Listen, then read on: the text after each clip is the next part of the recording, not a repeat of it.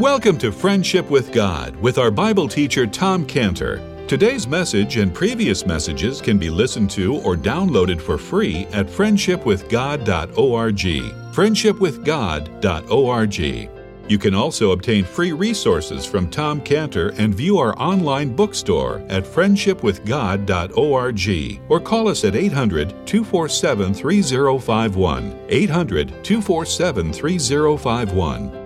Tom Cantor also has a daily devotional verse that comes out each day by email and on Facebook. To receive this small daily devotional verse that Tom Cantor puts out, you can sign up at friendshipwithgod.org, friendshipwithgod.org, or find Tom Cantor on Facebook by searching for Tom Cantor and Friendship with God. Now, here is our Bible teacher, Tom Cantor. Is what it says in Exodus 25 3. Let them make me a, a dwelling place, a shakan, a mishkan, uh, a tabernacle. Let them make me a dwelling place that I may dwell among them. He wants to. God wants to. And so here he's describing the time when he comes and returns and dwells in Jerusalem to live there. He unpacks his bag there. And he says, Jerusalem is going to be called at that time a city of truth.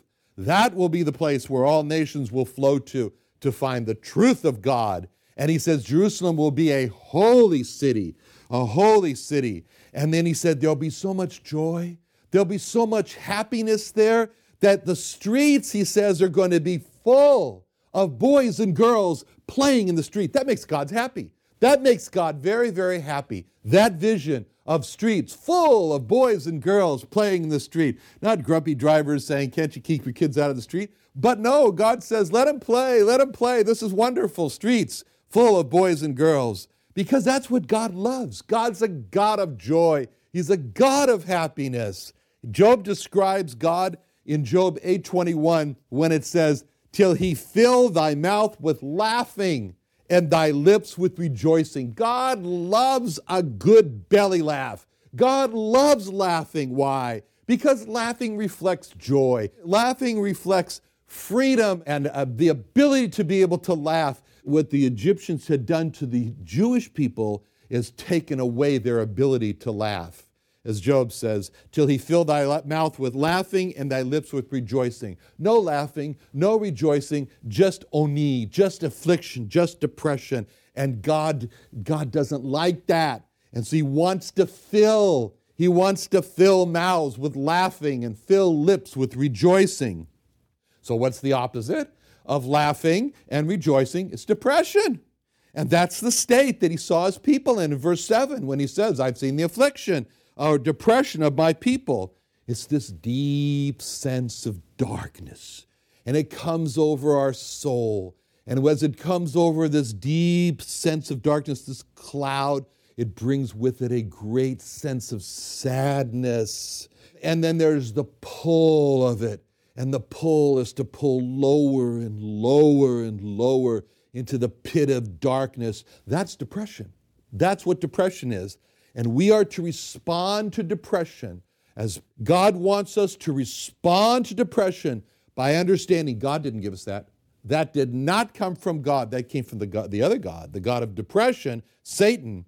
And what we are to do with Satan is described in James 4 7, where he said, Resist Resist the devil, and he will flee from you. Full verse says, Submit yourselves therefore unto God. Submit yourselves therefore to God. Resist the devil, and he will flee from you. So when those clouds of depression come over our souls, that's the time to remember Exodus 3 7. I have seen, I have seen the depression of my people. Then, from what follows in Exodus 3, we're going to see how God did something. He didn't just sit there and just say, Oh, I got a report now. I see the report of my people are depressed. But he went into action. And this really, this is, well, that this is here, is really this is an account of God flying into action because he saw the depression of his people. What was the action that God flew into? He calls Moses. And so for the people, they should understand help is on the way. And the people had to wait for God's help and resists the depression in the meantime until God's help in the person of Moses arrived. Now, we all have those clouds of depression. Some of us comes over more often. Some of it's a chemical imbalance in our bodies, sometimes it's a situation, doesn't matter. It all comes as the same clouds of depression, and they come over our souls, and God calls on us to resist them, to resist them. You know, this happened to me yesterday. Just yesterday, I was totally broadsided. I had no idea that I was in for a cloud of depression, but it happened, and I didn't see it coming. You know, I had gone back for my six month checkup with the oncologist at the beautiful Moores Cancer Center at the University of California, San Diego. And the outside of this building is, ah, could win awards. It's beautiful facade of glass. Uh, on the side of the building, beautiful ceramic tiles, curved building, beautiful. You walk inside the building, there's, uh, there's beautiful terrazzo floors of different colors. And so I, my guard was kind of down. I'm thinking, oh, beautiful, beautiful. I'd been there many times. But as soon as I walked into that building, I saw the sign up desk for the chemo infusion. And I looked down the hall and I saw the patients sitting there waiting for their name to be called so they could get a, one of the chairs for the chemo infusion. And I knew those doors.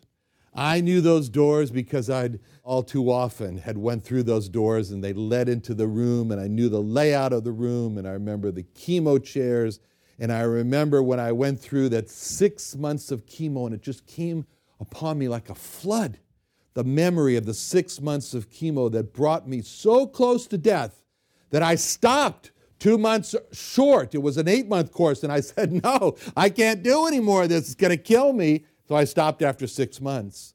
But seeing that chemo infusion sign up desk there, it just reminded me of seeing all those patients. I remember those patients coming through those beautiful glass doors, having the ambulance pull up, the stretchers coming out, the patients lying on the, the stretchers already close to death and then going into those infusion doors and the patients receiving the chemo. I remember being in the chemo room and seeing those patients crumpled up like crumpled up pieces of paper in the chairs, their bodies trying to endure the poisonous chemos that were raging through their veins, burning up their veins, destroying the flow of blood, as we sadly found out later, in many cases because of the chemo. And it reminded me, as I looked at all that, of all the side effects that I'm still fighting from the chemo. And all those scenes of death and the dying within the beautiful building, and all the looking around the building, and not like our clinic down in Takati, no scripture plaques on the walls, no Bibles on any of the tables for you're sitting down. It just had all the warmth of beautiful, cold stainless steel. And a cloud of depression just moved over my head, like happens to all of us. And I told my wife, I just felt so low, so down, so sad, so dark, so depressed. It was after 9 p.m. I wanted to call my friend to talk about it, but I thought oh, I might be asleep, so I didn't. And I felt so down. And I, I wanted to resist the cloud of depression, but with the sadness, I couldn't even open my Bible and read it. I couldn't even read my Bible. So, what did I do?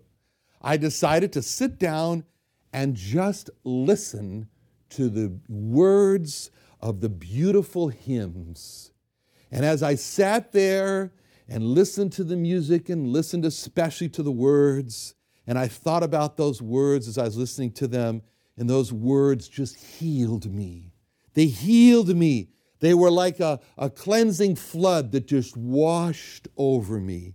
Listening to the words of the hymns was like standing under a waterfall of pure water that just washed the sadness away. As I listened and I thought about those words, great words. Here's some of the words that I was listening to, healing words. Here they are.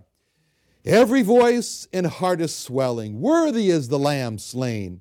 When we see thee as a victim, nailed to the accursed tree, for our guilt he were stricken, for our judgment borne by thee.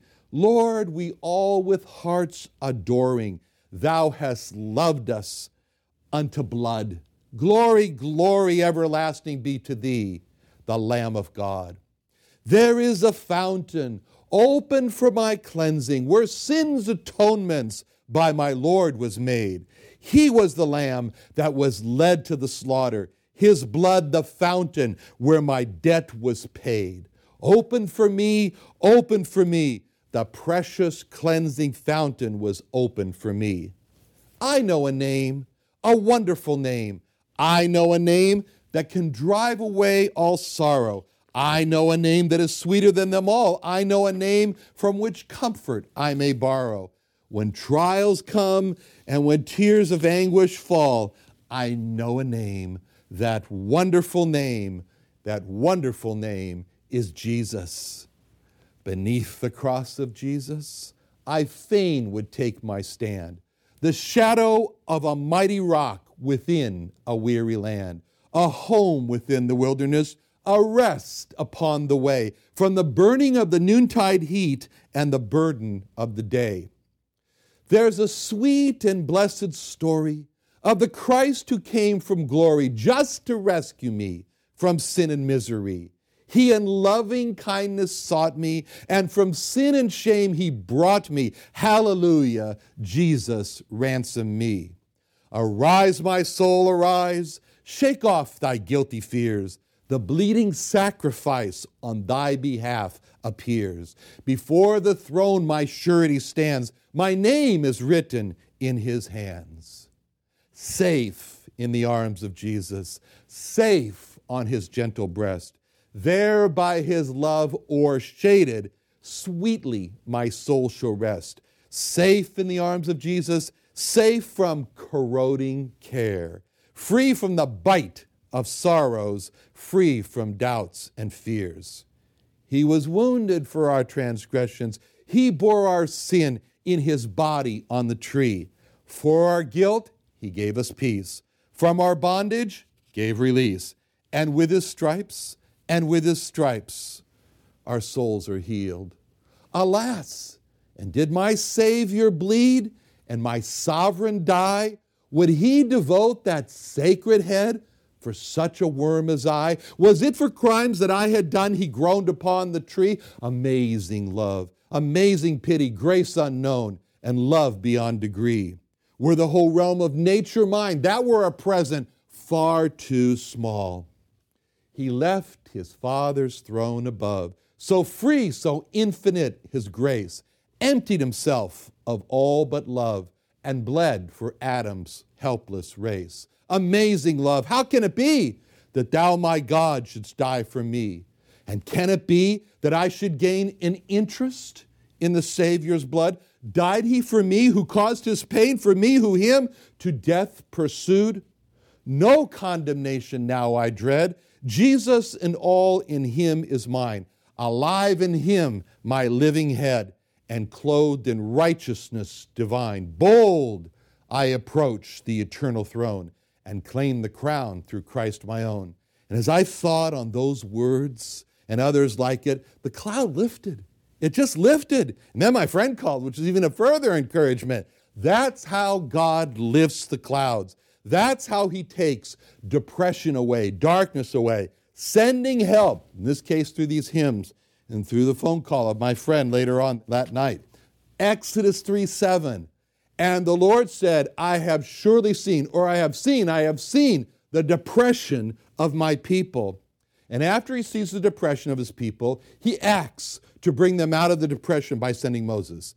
After God sees our depression, he sends relief so that we can sing with the song. It's just like Jesus to roll the clouds away. It's just like Jesus to keep me day by day. It's just like Jesus all along the way. It's just like his great love. Now, verse 7 describes the Jewish people with the phrase, my people which are in Egypt. That's how he describes the Jewish people to Moses. He said, This is, I've seen the affliction of my people which are in Egypt. Egypt does not pose a problem for God to be able to take care of his people. If God's people are in Egypt, then God will take care of his people in Egypt.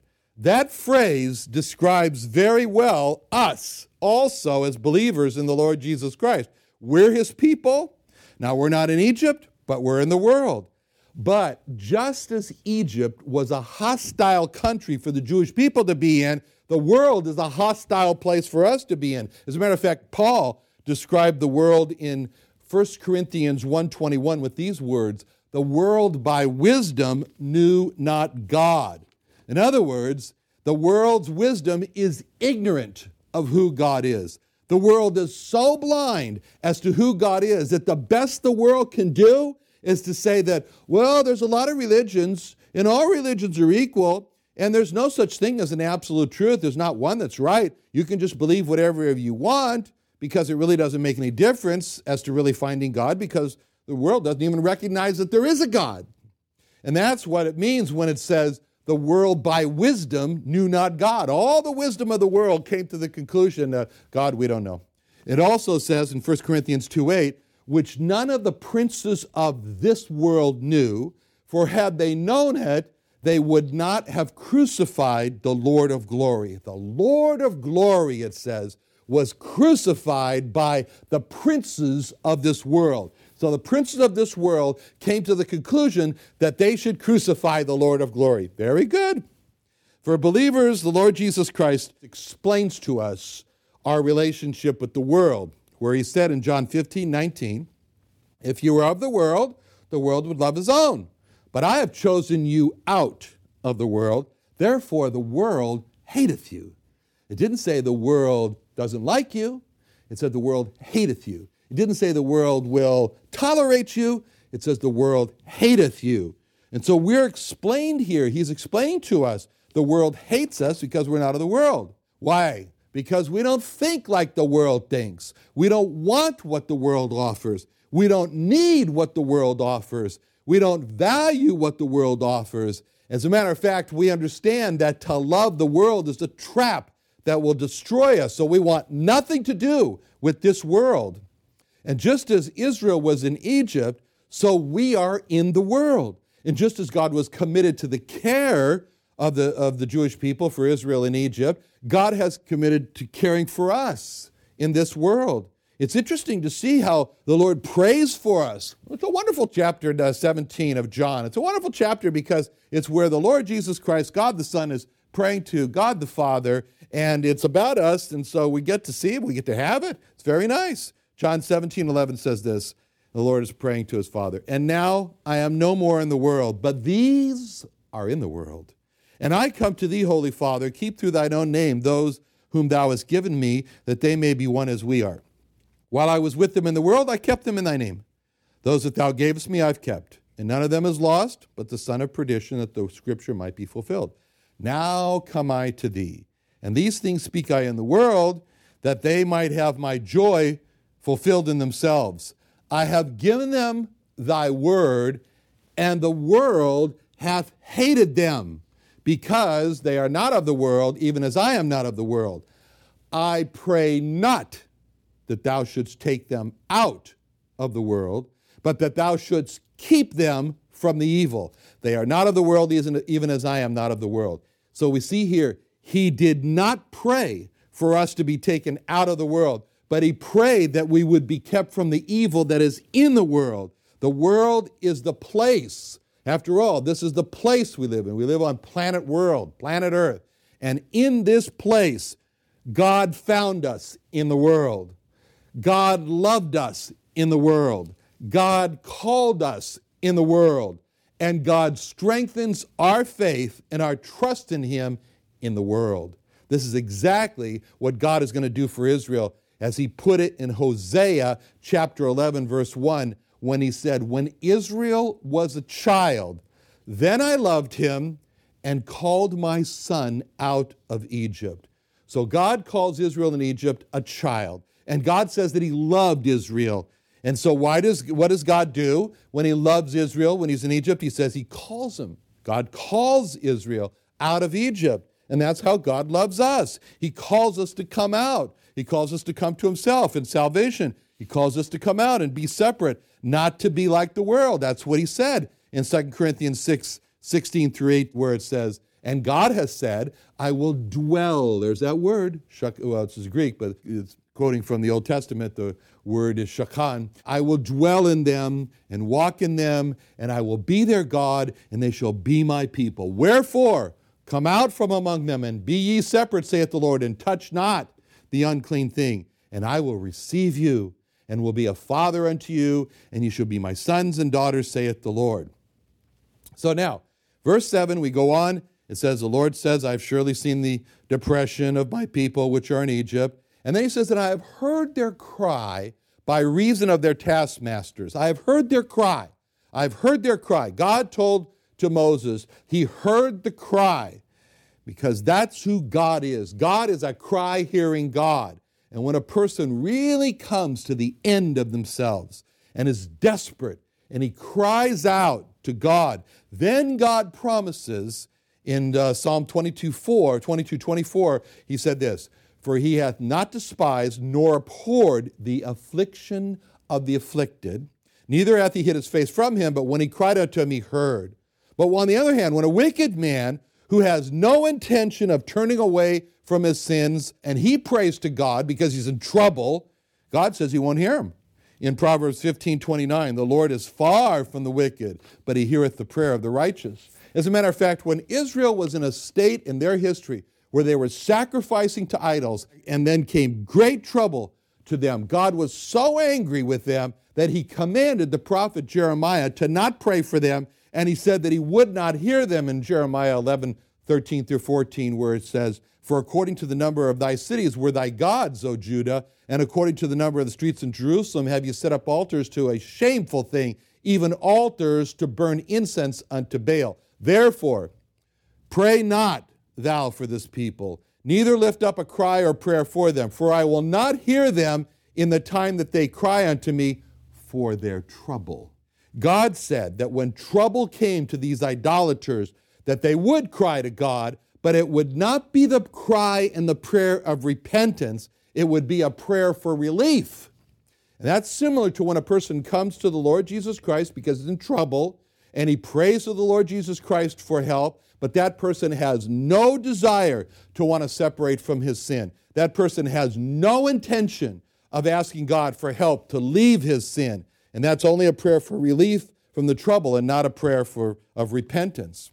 And then in verse 7, God shows how intimately he became involved with what his people were feeling, where it says in verse 7, he says, I heard their cry by reason of their taskmasters, for I know their sorrows. It's an amazing thing when God says, I know their sorrows. He didn't say that He knows about their sorrows, but He knows their sorrows. We covered this verse earlier, but in Isaiah 63 9, God has chosen to have it this way where it reads, In all their affliction, He was afflicted. When they were afflicted, He was afflicted. That's why Paul, the Apostle Paul, when he was persecuting the church, the Lord Jesus said to him, Saul, Saul, why persecutest thou me? He was talking about persecuting him, but he was persecuting the church. It says, In all their affliction he was afflicted, and the angel of his presence saved them. In his love and in his pity he redeemed them, and he bare them and carried them all the days of old.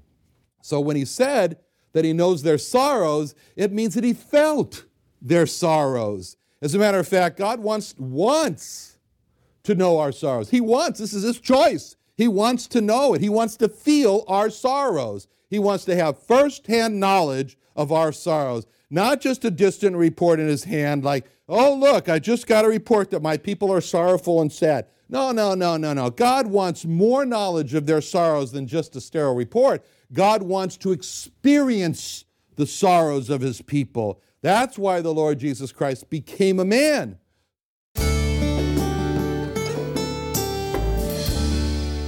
Another wonderful day studying the Bible with our Bible teacher Tom Cantor here on Friendship with God. Don't forget that today's message and previous messages can be listened to and downloaded for free at friendshipwithgod.org.